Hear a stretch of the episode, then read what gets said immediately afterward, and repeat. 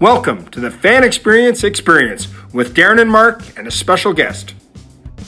Hello and welcome once again to the Fan Experience Experience, the podcast that explores the power of engagement in football and other sports. Join me, Mark Bradley, and my co pilot, Darren Young, as our guests tell us their stories and share what they learned. So, in this season, season two of the podcast, we're exploring fan engagement post COVID. We're uncovering new ideas to help your club, league, or association to prosper amidst all of the uncertainty as we emerge from this pandemic. So, one thing that's happened, uh, Darren, recently is that fans are back at football. And um, we were going to talk about the fact that normality has resumed, but it didn't really return until the Charlton Athletic fans booed their team off at the first game. yeah, I, I, I, was wondering before fans came back how long it would take. So, so 90 minutes, I guess, is the um, is the is the answer. Yeah, well, my team have recent history of losing at home to MK Dons as well, but thankfully we had nobody in the stadium for that game, so we, you know, the booing was could only be heard from afar, but it was it was it was amusing. Yeah, it was really good to see fans back, though. I mean, aside from um, aside from the occasional, you know, problem. I mean, it, was, it just seemed like a, a, all of the games that, that happened in the EFL went really well. So that, that's a really positive sign. I guess the other thing as well, that although I had some experience of it um, up at Ayr United, uh, which I've already mentioned on another podcast, but 1,500 fans, if they are motivated, can make a hell of a lot of noise. And I think that the 2,000 um, at Charlton when the players ran onto the pitch was it was almost like the stadium was full. You know, so that that's quite interesting in terms of the the old diamond that we talk about a lot, which is how much more motivated a player is when there's a lot of noise behind them. Oh, absolutely. I mean, it's really interesting, isn't it? Because you think for the next, certainly the next couple of months, that these this very you know small numbers in terms of the the overall capacities is going to be the norm, and it's going to be interesting how the fans start to realise that that they've got to play a slightly bigger part because there's there's fewer of them, and you know, and actually create noise that normally five or six times as many fans might make. So I think that's going to be a real challenge. No, I think you're right. And another group of fans that have made a hell of a lot of noise over the past few years, he says in one of those magical uh, links, are Huddersfield Town ones. And this is obviously only because they had Sean Jarvis as their CEO for the last, uh, was it 13 years, Sean? Oh, uh, 15 years, 15. And I was, I was commercial director. So yeah, no, no, I, um, I was there for 15 years, having spent seven years prior to that at Oldham Athletic. So yeah, great, a great um, decade and a half, I would say. And we're, we're proud to welcome uh, Sean to our podcast. We've known each other for many years, Sean, but you're not here to talk about football you're here to talk about cricket because uh, this the, the biggest transfer of the year it, it was from uh, football to cricket, and it was you moving to Leicestershire County Cricket Club, the Running Foxes. So, how have the first few uh, months been there then for you? Yeah, I think it was a, a free transfer. I would say that, Mark.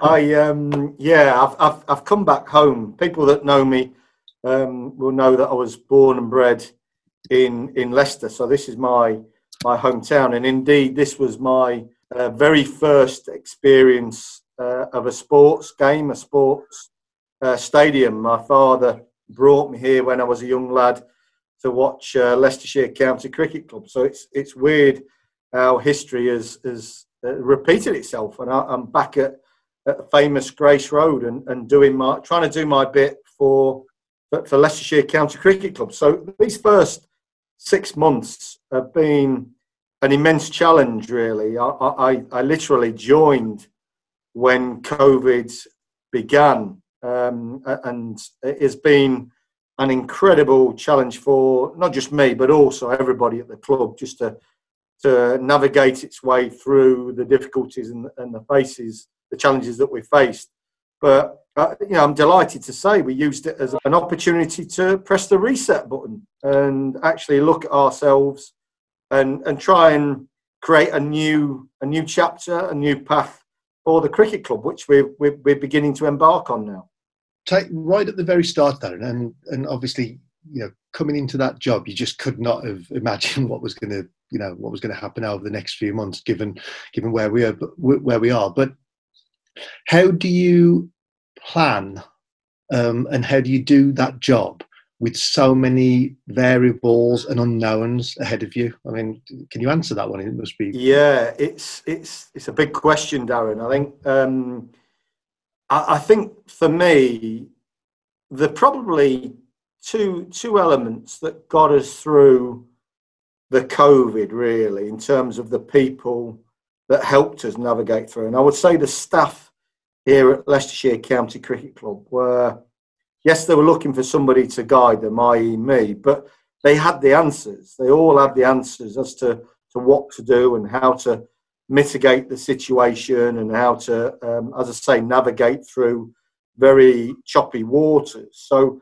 all it meant that I, I was here just to, to sort of, uh, like any good conductor, you know, get the orchestra playing, and, and, and that's what they did. But I'd also pay tribute to uh, Cricket PLC.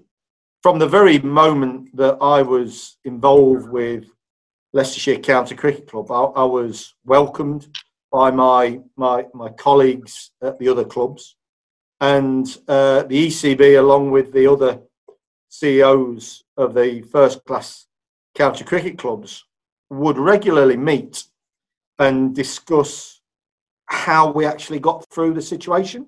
So they were there to prop each other up um, and and share best practice and, and and just make sure that we we got ourselves through it. And I think for me, I would I would look back now on on that that challenging summer and sort of say I thought the ECB were magnificent in in their support and the, and the staff here stood up to the plate. We had a we had a strategy, we had a mitigation strategy, and we took advantage of of the schemes that were available to us in terms of furlough because we needed to. But I would say it's the people that actually got us through it. Brilliant. I mean, that's that's also, I mean, a, a mark of your time at, at Huddersfield Town. And um, in fact, just recently, Sue Beaumont, who'd been at the club for many years, has uh, announced that she's re- she's retiring soon. And the team at Huddersfield, a very strong team, a team that's been there for a long time, is kind of part of the um, probably the biggest reason for the success at the club. And the question I wanted to ask was that, you know, in, in lots of ways, on the commercial front, with some of the uh, really innovative partnerships that you created, uh, Browns particularly being a being a big one with um, with, with engineering. And um, I remember you telling me that. Uh, you know they were looking to try and um, appeal to kids so that kids would look at a career in engineering you were there as the football club that already had those connections with the school and you came up with an approach which which had different schools actually designing uh, go-karts you know? I'm, I'm, sure i got most of that right. Yeah. but that, that kind of um, innovation also appeared in, in the match day experience. Uh, i remember you know most clubs have been very good at family um, engagement in the football league but I think you're the only one yet to actually have a live snake in the family enclosure. um, and then, and then the but the other thing was how close you were to the fans, and you know we both missed Dave Schofield, who was the prime mover in the um, in the um, Altogether Town uh, engagement and consultation initiative you did. Um, what of those things that you do, that you've done at Huddersfield? Are you uh, in terms of the general theme, not the specifics, but which of those? Do you see as being an important part of, of guiding uh, Leicestershire County Cricket Club through these through these next few months?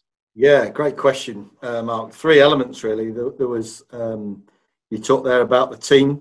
You talked there about the, the, the business relationships and the innovation in, in, in, in those relationships.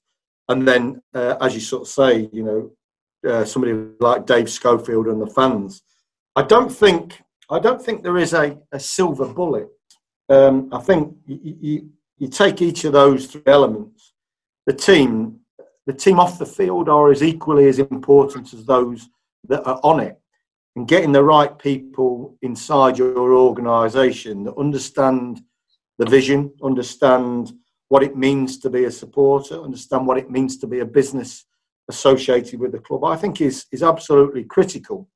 Um, and I, I think I think people are are so important because they're the one. We, we're in an entertainment industry. At the end of the day, that, that's that's our that's our industry. So when people arrive, we've got to give them the opportunity to enjoy it as best they can, and and the team behind the scenes have got to try and deliver that. So you know, I always I always kept the commercial team at, at Huddersfield with their feet on the ground. It's it's very easy to become oh well we're stars of the show, but I said no. At the end of the day, we are you know glorified blue coats, so we need to make sure that we entertain people when they come and, and give them the experience. And we've all been there on the terraces, so let's do the best job we could. I think in terms of the partners, um, again, engaging with businesses that don't just want to put their brand on the front of a shirt. I think that businesses that want to be part of it and, and listening to businesses and their objectives and actually creating innovative approaches, I think equally is important because the, the end result of that is you actually attract more and more fans and new generation of supporters. And that brings me nicely on to, to, to the third part, really.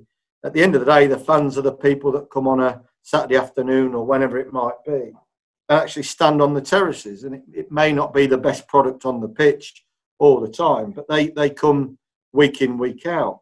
So I think you have to listen. You have to listen to what it is they want, what it is they want the administrators of the club to, to do and to deliver. And I think as long as you listen to supporters of clubs, um, then you won't go far wrong. And I think for me, it's a combination then of those three things that actually put in the melting pot, and then you can find the solutions to your problems, if you like. I mean, we always get really surprised, I think, Sean, at just how few clubs ask their, their, the opinion of the fans, you know, in, in a proper in a proper meaningful way. I mean, I know a few that perhaps do it as a tick box, but but to actually find that out is so you know it's, it's quite rare in our experience. But what what the question I wanted to ask Sean, because if you think about football, football's had a through COVID, it's been quite a weird situation because they've had fans in at the start of a season, then and then lost them, and then they've started a season without fans and started to gain them as the season's gone on.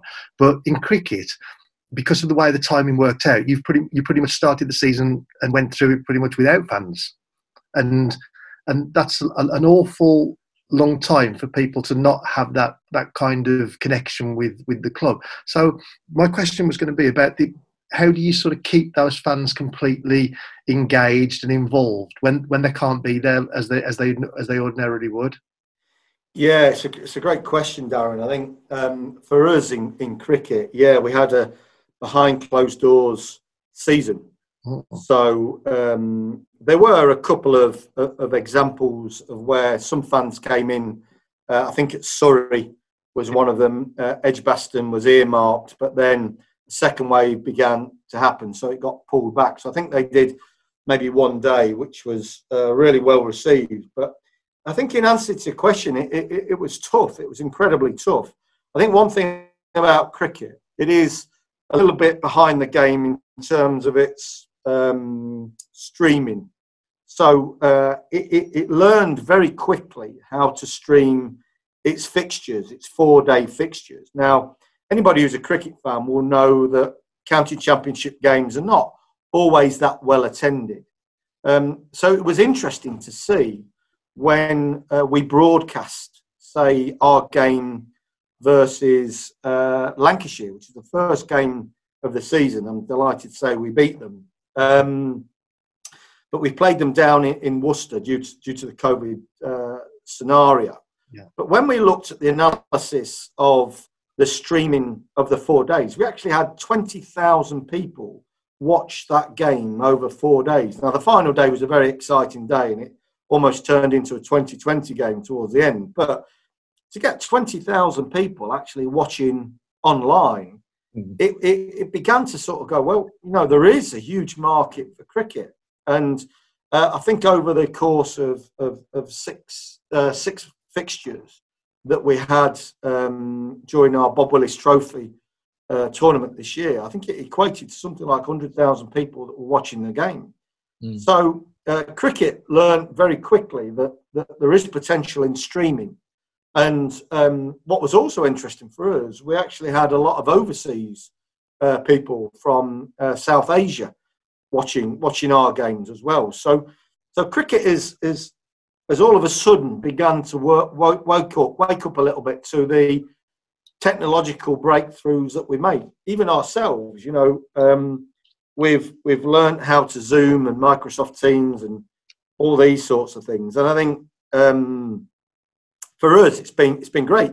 You've been forced to do it, so the clubs have had to learn, and uh, uh, and long may that continue. We can't fall back into old ways. We've got to make sure that these new skills that we've adopted during this period, if there is a silver lining to a cloud, then um, then then we've got to make sure that cricket has a brighter future and, and get stronger and stronger.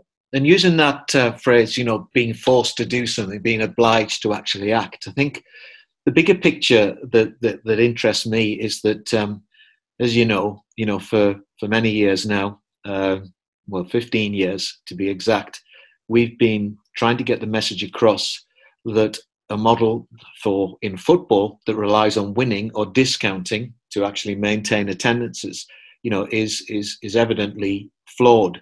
And what Darren and I fervently hope is that you know in this period and the period that's passed already, and because in reality it might well be in 18 months before clubs have um, you know 100% capacity allowed again, is that people need to use this time to think about and consider different approaches. You know, so in the past, it has very much been a, a crowd-driven approach, and in fact, many clubs, I think it's true, don't even consciously have a strategy for filling the stadium. So when it comes to cricket, um, has has COVID actually allowed not just yourself but the other counties to think differently about how they're going to grow attendances? So taking it, you know, beyond the twenty thousand that are already tuning in, and actually reach out um, further across the city and the county. Yeah, absolutely. I think, um, yeah, you're right there. You know, you can't rely on pricing and fall into uh, that trap. You know, for, for us, us here at Leicestershire, we have such an, a, an amazing, diverse population, the demographics of, of Leicestershire. The last census, uh, and it'll be interesting to see the next one that's coming out pretty soon, but the last uh, census actually indicated there's something like nearly 60 different nationalities that make up uh, Leicestershire as a county. So, um, and I think that that's where we have to learn is, is, is two things really. We have to listen uh, to what it is people want. Um, and we also have to capture data. I think, you know, my career path data is, is absolutely critical and using that data wisely in terms of the communication to, to, to that data, whether that's specific groups, individuals, how you tailor your messages to actually um, communicate with people. And I think we're seeing that at the moment with, with you know, the, the BAME movement and things like that. So it's important that we we we tailor our messages to the right audiences, and then when they do get involved with Leicestershire, we, we keep them on the journey, um, and, and we make their experience the best it possibly can be. So I think one thing for, for, for us, and I think cricket as a whole, is we become more sophisticated and continue to be more sophisticated in our in our approach. Um, it is it is there's no I think, as I say, no silver bullet in terms of uh, the answer, but I think it's about learning, continually learning, and and if if nothing else, the dialogue between all the counties is uh, is a sharing of best practice, which I, I, know has been done in football for some time. Mm-hmm. Um, it's now that cricket's beginning to wake up to that and, and, and improve its game and its experience and its engagement. Sean, Sean, this might be a really unfair question, actually, given that obviously your first season was was without fans. So, so I'll I'll rephrase it slightly and say, what do you anticipate the the biggest differences are between the fans when it comes to the the match day experience between cricket and football, given what you given what you saw at Huddersfield?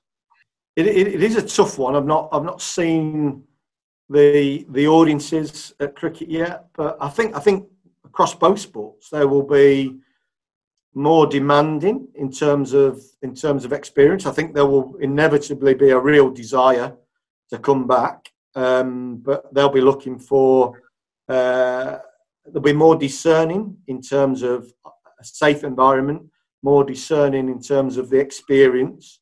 Um, so I think I think the customer will be uh, more demanding, and there's nothing wrong with that. And I think uh, standards of, of, of, grounds have got to improve, and and if nothing else, that that will force cricket to do that. And I think that's one of the problems that is the dif- difference. I, I have sort of got a, an impression for, say I've seen, is that cricket stadiums are, are great, and the stadium here at, at Leicestershire is great but is tired, is in need of improvement. And I think that's what we need to do as an industry. Whereas football is is, is a bit more advanced and a bit bit more ahead of the game in terms of what it's trying to achieve. So, for example, fan zones and things like that, they're, they're slowly improving and, and getting better. You know, look at Wycombe. I think they start their fan zone very early on in, in the day. And I went to Dortmund and you saw fan zone open up at 10 o'clock in the morning. Um, so I think cricket has got that journey to go, um, and I think um, you know that will be that will be the difference for me. Is cricket cricket supporters will be more discerning. They're a bit more, um, how shall I say, understanding. I think uh, football fans are a bit more. We want instant gratification, but yeah. um, I think for Leicestershire we've not had that gratification for a long time. So hopefully I'll bring it back. But there seemed to be a bit more understanding, I think. And there's one thing that you seem to have um, in, invested, you know, a lot of energy on um, early on is the is the club's identity, and in particular the phrase "the running foxes." And you know, I can see from your time already that you're making a lot of that. And of course, you and I know how powerful a really strong identity can be in getting an existing audience and a new audience to feel that they're buying into something that somehow transcends the cricket. So how, how important is the that running foxes DNA, if you like, going to be? Mark, it is huge. I, I can't underestimate the importance of three phrases that we have. Um, you know, Leicester City are the foxes, are regarded as the foxes, and and yes, we have a fox as an emblem, but our fox is slightly different, and it's the running foxes. So the running foxes is who we are, and we've we, we kind of lost our way over over a number of years. So I've kind of brought that back, along with the, the heritage of the colours of the club, which are green and red. So bringing that back, and, and it's it's bizarre. It's been really well received um, in terms of, of that approach. So so for us, the running foxes is who we are. That's what we are about. What it stands for, we're kind of evolving as we go along.